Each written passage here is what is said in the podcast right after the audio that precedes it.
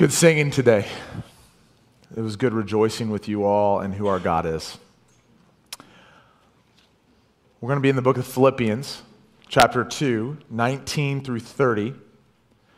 I'm going to pray before we get started. Lord Jesus, I thank you so much for this day, and I thank you for your word and your gospel and your truth. And I thank you, Lord, for this text today that we see uh, two men who love Jesus, two men who are an example to us 2,000 years later, Lord, of what it looks like to look out for the interest of others, to live a Christ like life. And Lord, I pray that you would stir in us today hearts and affections for Christ, that we might live for you. We love you, Jesus. Please be with me this morning. Be with the meditation of my heart and the words of my mouth. May they not only be from you, but may they be pleasing in your sight, O Lord, my rock and my redeemer. In Jesus' name I pray. Amen. There's a lesson that the Apostle Paul teaches us throughout his ministry and in his letters, his epistles, that he never right out says, so it's not explicit, but it's a very implicit lesson that the Apostle Paul teaches us, a very implicit principle. And that principle is this, and it's the main idea of our sermon today that your life and your ministry aren't meant to be done alone right? Your life and your ministry aren't meant to be done alone. That's our big idea for our sermon today. And it makes sense. We know that life isn't meant to be lived alone. As we go throughout our life, we are supposed to not simply be around people, but we're called to be with people. We're called to know people so that in Philippians 2 4, where it says, Let each of you look not only to his own interests, but also to the interests of others, we actually know others. We know what their needs are. We know what their interests are. We know how we can come alongside of them. We're called to build deep relationships and friendships and partnerships. However, our culture is rapidly changing. And I don't think it's just this culture, although it manifests itself like this. Um, we have Facebook or different social medias, right? And you might have a thousand friends on Facebook, but in reality, out of those thousand people, the only person you actually talk to is your mother, right? And just because we know what people are having for dinner that night doesn't mean we actually know them. That, that's where we, we need to build real, deep relationships with people. But we struggle with that because we don't want people in on our mess. We don't want other people to see we're not all that in a bag of chips. We're messed up, right? We are weak people. Uh, and, and the church here is uh, not meant to be a place where we just, just, just can come and go and say, hey, I'm, I'm all good, and, uh, you know, I'm going to worship God, and my life's just perfect. Like, that's not what following Jesus is about. Jesus even said, Take up your cross daily and follow after me. He said that it's not going to be easy, right? Wide is the path to destruction, narrow is it towards Christ. It's hard to live for Jesus, it's hard to live this life. But we don't like letting people in on our hardships. We much rather would have a fake face or facade. You look at me and everything's good. We say, Hey, how, how are you doing? I'm good. How are you? That's our default response, right? When you see somebody, Hey, how are you doing? I'm good. How are you? You, know, like, you don't even think about it. You could be doing awful. You just say, I'm good. Well, like life, ministry isn't meant to be done alone either. You see, Paul demonstrates both with his life and his ministry that he always has other people with him. He always has other people that he's investing in, that are investing in him, that are investing in the cause of Christ. Just think about this. Paul always had other people with him. Doesn't matter that the last half of Acts, he's kind of, you know, the main character, if you will. Think about all the guys that he has with him. He has Barnabas, John Mark, Silas, Timothy, Titus, Epaphroditus, Aquila and Priscilla, Urbanus, Clement, Aristarchus, Justus, Demas, Luke, Onesimus. The list goes on and on and on and on and on. And those are just the people that go with Paul or traveling around with Paul. It doesn't include the people who are at a specific location, like Philippi, and decide to plant a church. We see in Paul's very first church that he's a pastor at, he's not the only pastor. He serves with Niger, Lucius, Manaen, Barnabas. And then later on in Paul's ministry, as, as he's discipled Titus and he sends Titus to Crete, and he says, uh, in Titus 1 5, he tells his disciple, Titus, hey, make sure that you appoint elders, multiple elders in every town. Why? Because Paul truly believed that you don't do ministry as Superman. You don't do ministry as the Lone Ranger. You do ministry with other people, just like you're called to do life with other people. And today we actually see a great example of this. Uh, we see an example of two men that were doing ministry with Paul, despite the hardships. And we have to remember the context here. Paul's writing to the Philippians from jail. He's under house arrest, right? He's in chains as he's writing this. And these men have served him and served the cause of Christ. So let's look at Philippians 2 19 through 30. This is the reading of God's word. It's more important than anything I'm going to have to say all day. I hope in the Lord Jesus to send Timothy to you soon, so that I too may be cheered by news of you. For I have no one like him who will genuinely be concerned for your welfare.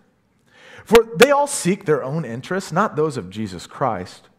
But you know Timothy's proven worth, how as a son with a father he has served with me in the gospel. I hope, therefore, to send him just as soon as I see how it will go with me. And I trust in the Lord that shortly I myself will come also. I have thought it necessary to send to you Epaphroditus, my brother and fellow worker and fellow soldier, and your messenger and minister to my need. For he has been longing for you all and has been distressed because you heard that he was ill. Indeed, he was ill, near to death. But God had mercy on him, and not only on him, but on me also, lest I should have sorrow upon sorrow. I am the more eager to send him, therefore, that you may rejoice at seeing him again, and that I may be less anxious.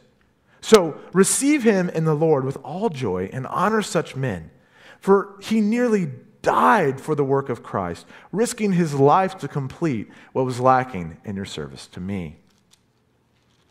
Friends, your life and ministry aren't meant to be done alone. You're not supposed to live your life by yourself. You're not supposed to do ministry by yourself.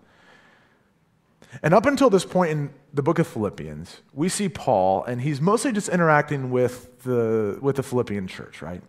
Uh, you guys, me, you guys, me. He goes back and forth. But here, he calls two men into the picture. And, and it's interesting to think about the fact that Paul is writing in you know, a room, essentially.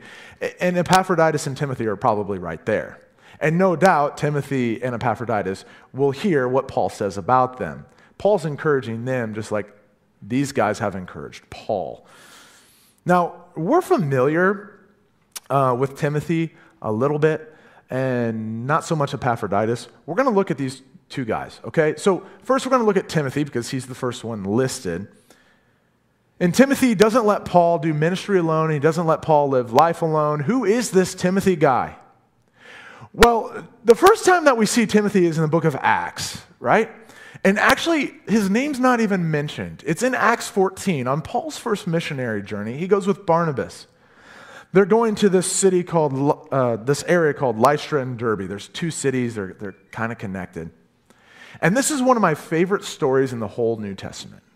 Because Paul's preaching the gospel, and the people get really, really angry at Paul. Uh, the, the Jews in the synagogue. They drag Paul out of the city. They grab stones and they stone Paul to death. They, they think he's dead. And Paul's lying on the ground, dead. And the church comes out to mourn Paul, and he just gets up and goes back into the city. The Lord's not done with me yet. And I love that, that story of, of, Paul going back into the city. But it's at that time that uh, it's chapter 14, verse 21, I believe, says, Many people came to know Christ as Lord and Savior. Many believed. That many is Timothy. So what happens is Paul and Barnabas, they go back, they want to go back out to the churches, they split. Paul takes Silas The first area he goes to with Silas in chapter 16 is Lystra and Derbe.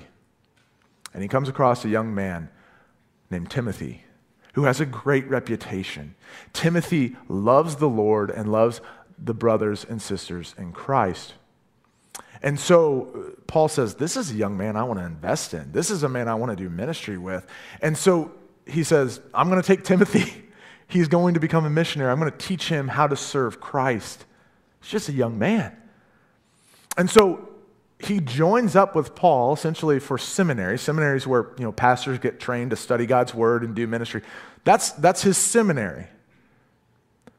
That's Acts 16, the first part.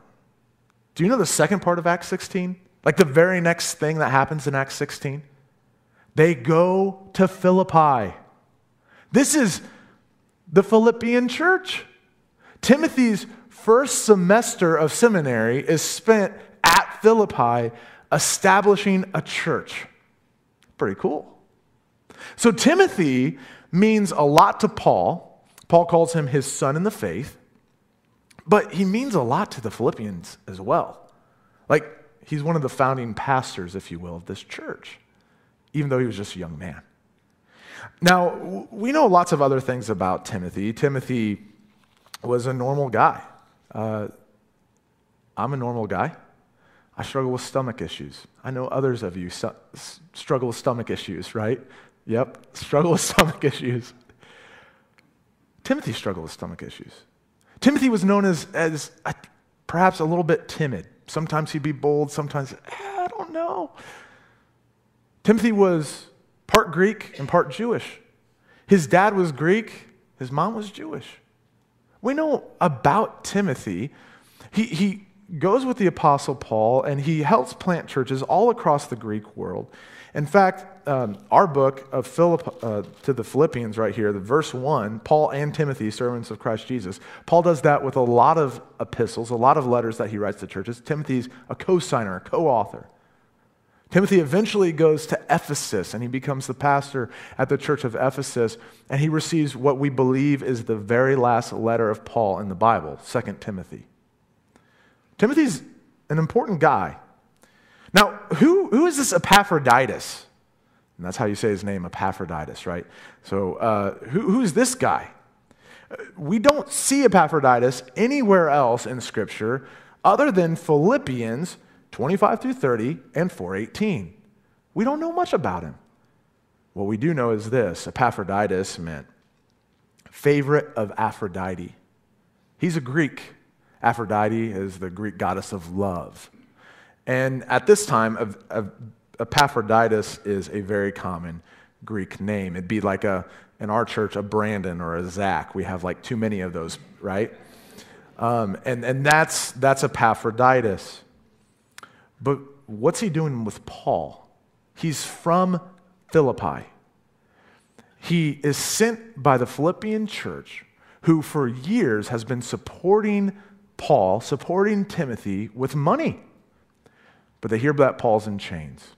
And so they send Epaphroditus with a love offering, with a, with a gift, with money, with no doubt some, some quilts that were sewn by, you know, Lydia and, and her compadres. So he, he brings it to Rome. And we learn that from Philippians 4.18. But the issue is Epaphroditus was there to minister to Paul. He doesn't get to minister to Paul. He falls deathly ill. He almost dies. But both of these men have a special place in Paul's heart.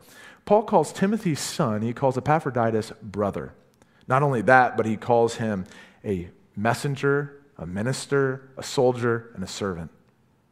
Epaphroditus is a man who loves Jesus.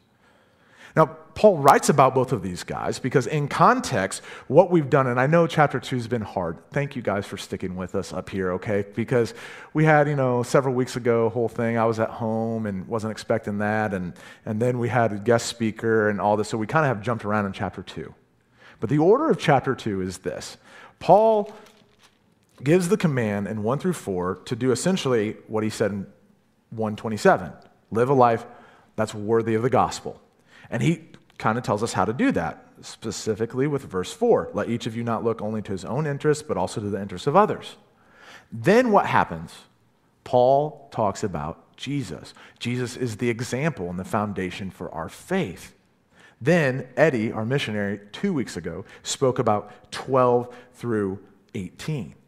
And there, it's the manifestation of how you're to live out the gospel, how you are to be like Jesus. And then what Paul is doing here in 19 through 30 is that he's specifically showing you it's possible. Here's two men that are living like Jesus Timothy and Epaphroditus. There's not a lot of doctrine here, okay? So, like last week when I was preaching about Jesus, this like heavy doctrine, not a lot of doctrine here, some very practical implications for us. The practical implication for us is what? We're not to do life and we're not to do ministry by ourselves. And we see this with Timothy and Epaphroditus. So, why does Paul commend Timothy? We'll take Timothy first. Let's look at verse 19. I hope in the Lord Jesus to send Timothy to you soon, so that I too may be cheered by news of you. So he's writing about Timothy because, in context, Paul's in chains. He can't go to Philippi, but he wants to send Timothy. How wonderful it is to have a guy who, who Paul's kind of just raised in the Christian faith, if you will, that he can send Timothy, and it's as good as if Paul goes to Philippi. And he says, I want, to, I want you to go to Philippi, and I want you to then bring a report back to me. And he does all this because he wants, Lord willing, now, some people don't like when we say Lord willing, but don't we know, hasn't 2020 taught us anything that Lord, Lord willing is, is He's over all. And if He wills it, it's going to happen. If not, it's not going to happen.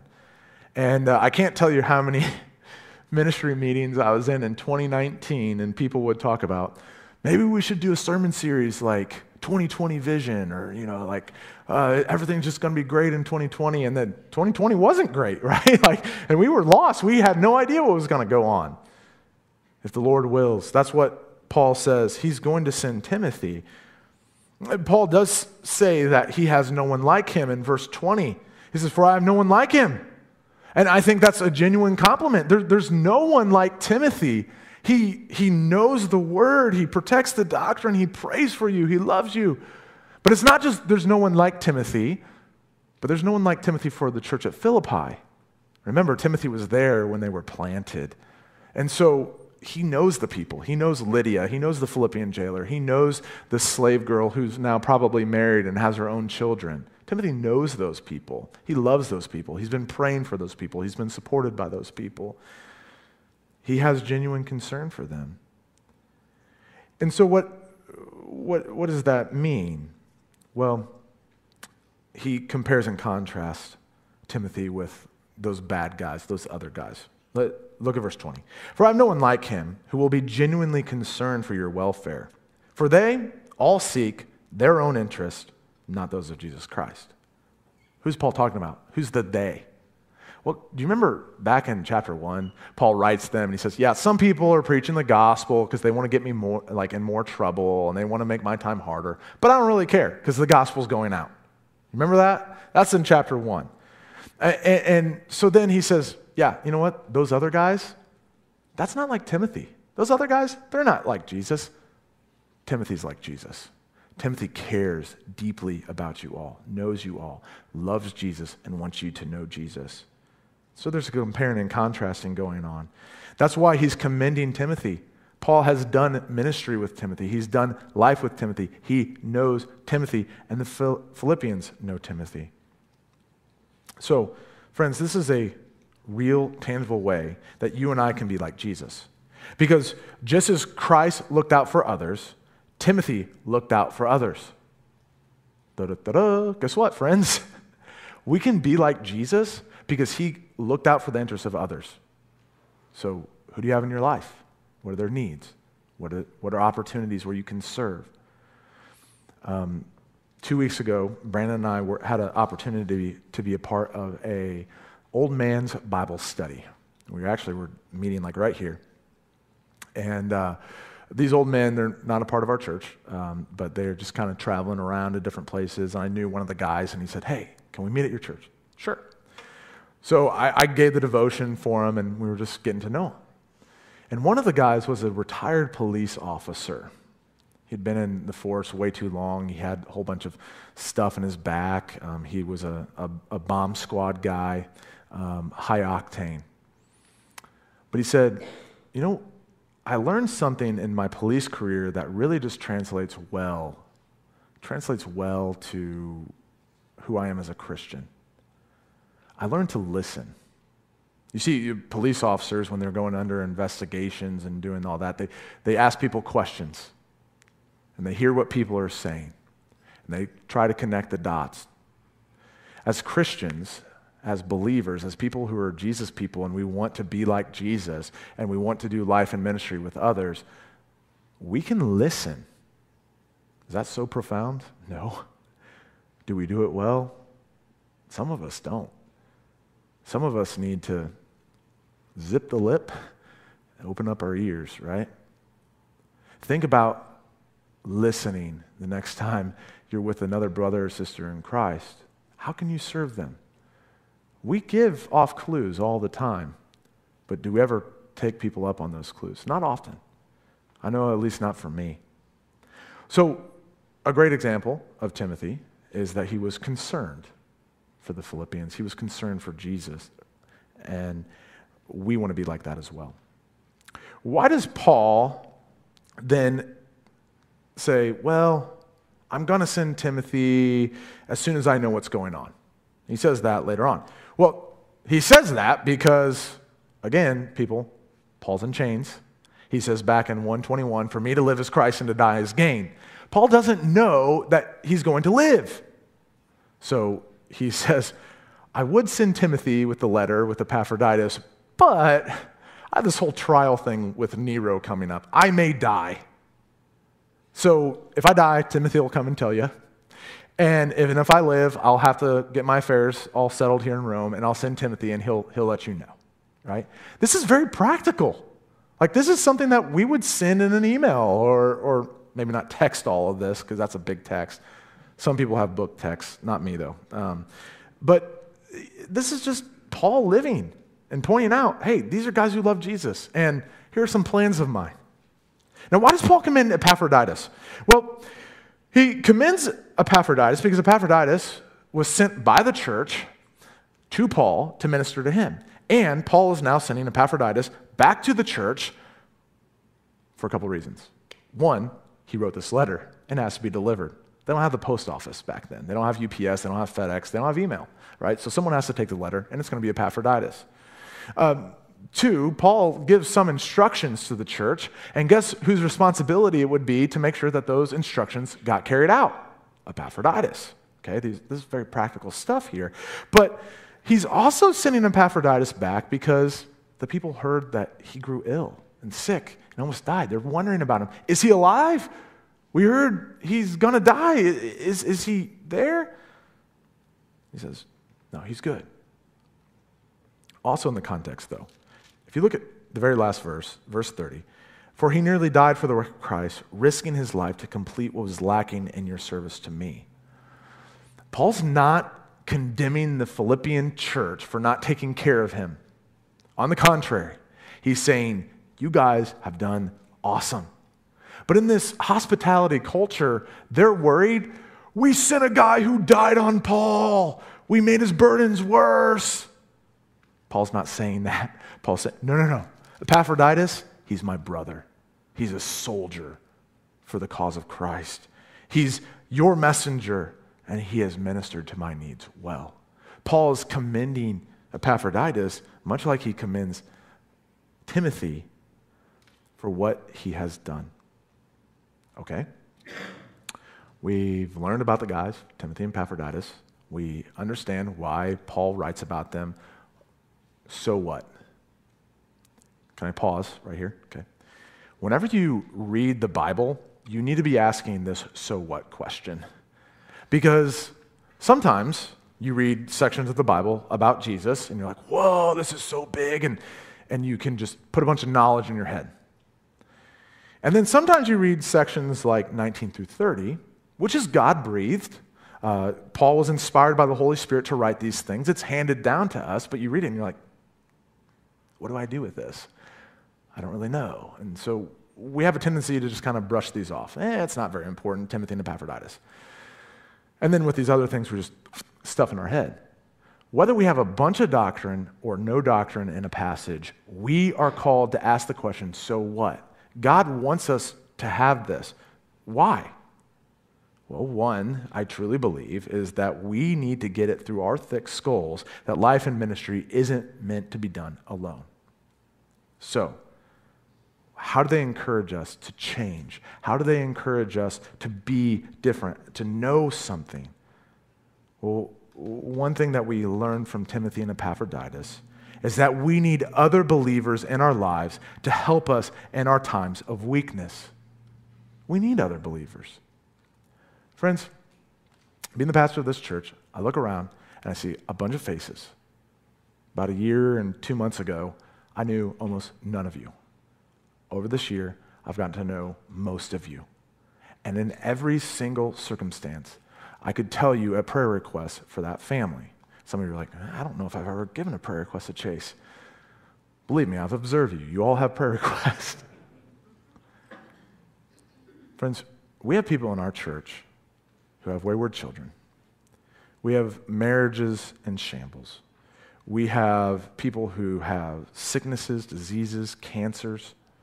Um, we have families that have all sorts of issues.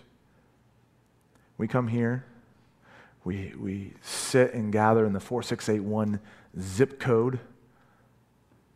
It's a wealthy zip code. We have all that we need, right? We, we worship the Lord. We sing praises to Him. We read the Bible. We know stuff. We stuff in our brains and we leave. Friends, to be a gospel community, we need to know one another. We can't just come in and, and just say, hey, everything's dandy. As your pastor, it's a privileged position to be able to pray for you, to try to encourage you, to share God's word with you, to point your eyes towards Jesus. But it's not supposed to just be on my shoulders or Brandon's shoulders or Stan and Daniel's or the deacons. Friends, as a church, we need each other. As a church, we need to encourage one another. And that's scary. Because in my times of weakness, I don't know about you, in my times of weakness, I don't really want anybody in my life. I don't want anybody speaking truth to me. I don't want anyone to see me in my lowest state. But God designed us to need others.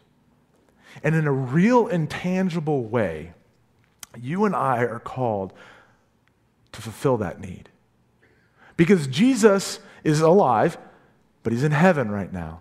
One day he will return to earth. But while Jesus is not walking on this earth, his church, his body, his bride is walking on this earth. And we are called to be there for one another in our weaknesses, to encourage one another. Now, I don't know a single person who couldn't use a Timothy or Epaphroditus in their life. I don't know a single person who couldn't just say, Man, I don't need encouragement. We all need encouragement. You might be like, Wow, Chase is preaching some deep truths today. It's not deep. So why don't we do it? It's so easy to encourage one another. Well, then again, no, it's not. You see, eh, there's a difference between encouragement and flattery. Flattery, you can flatter anybody. You don't have to really know them. I like your shirt. I like your shoes. I like your hat. Go IU. Go Purdue. Like, you know, I'm like, oh, yeah, thanks. Uh, you know, you have cute kids. Thank you. They're awful. You know, like, like all that stuff. We can flatter anybody. There's a difference between flattery and encouragement. That difference I really truly believe is in Philippians 2 4. Let each of you look not only to his own interests, but also to the interests of others. Building those deep relationships. Paul, by no accident, points us to Jesus, tells us how to live for Jesus, and then points us to two guys who are living for Jesus, who are carrying this out. I'm really thankful to the Lord that it's not hard to, to say, okay, I can encourage somebody. It's not very hard to send a text message, an email. It's not very hard to sit down for coffee. But what, we, what is hard is getting to know people. What is hard is being there when they're a mess. What is hard is being there for people who aren't like you. And the, and the real fact is, none of us in this room are exactly like one another. But some of us get along well with one another. Some of us just click.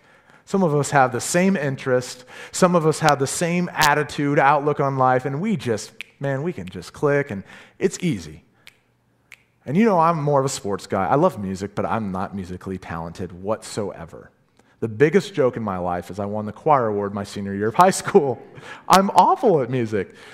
And uh, for those of you who know the rest of that story, it's funny because I, I beat my, one of my very good friends who is actually deaf in one ear, right? There was only two senior boys. I had to go to one of us, and I beat the deaf guy, right?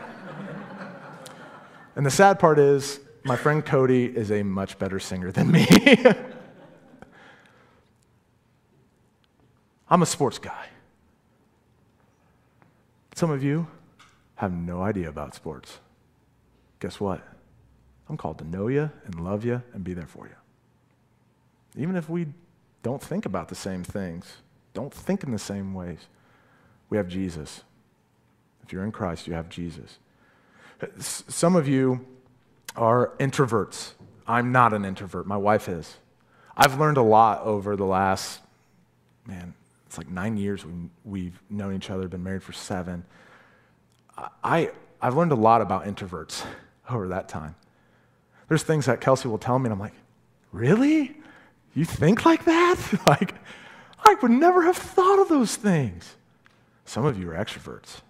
Man, you put a bunch of extroverts in one room and they're just like flying high and feeding off each other and just getting higher and higher and just all excited. Extroverts and introverts need each other. We really do.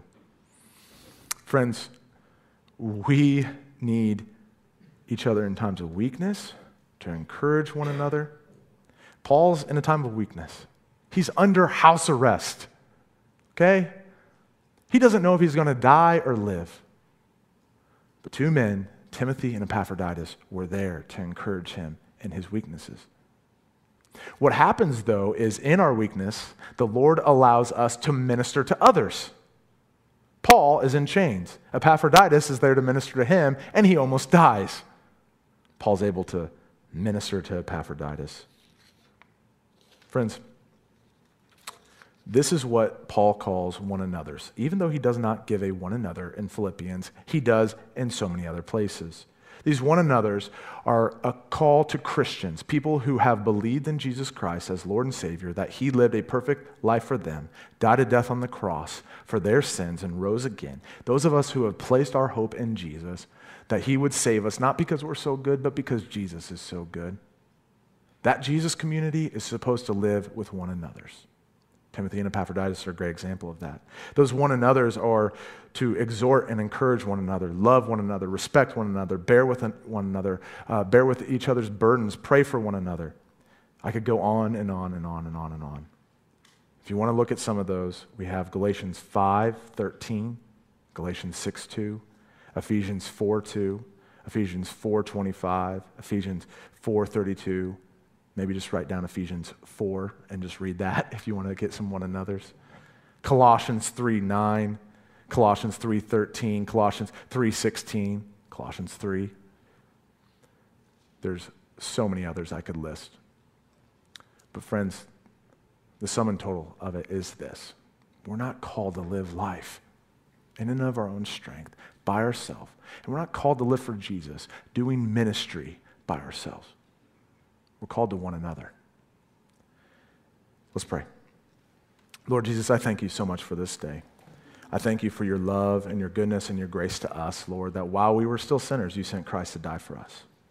And Lord Jesus, I do pray that you would allow a Boy Baptist Church to be a place where we are with one another. We are in each other's lives, that we know what each other has going on, not so we can gossip, not so we can um, just use it against others, but Lord, that we can genuinely love one another, that we can bear each other's burdens, that we can help each other in times of weakness and encourage one another. Lord, we need that. Young mothers need that. Grandmas and grandpas need that. Young people need that. Old people need that. Middle aged people need that. We all need it, Lord. And I pray that you would be with us and help us in that endeavor. We love you, Jesus. In Jesus' name I pray. Amen.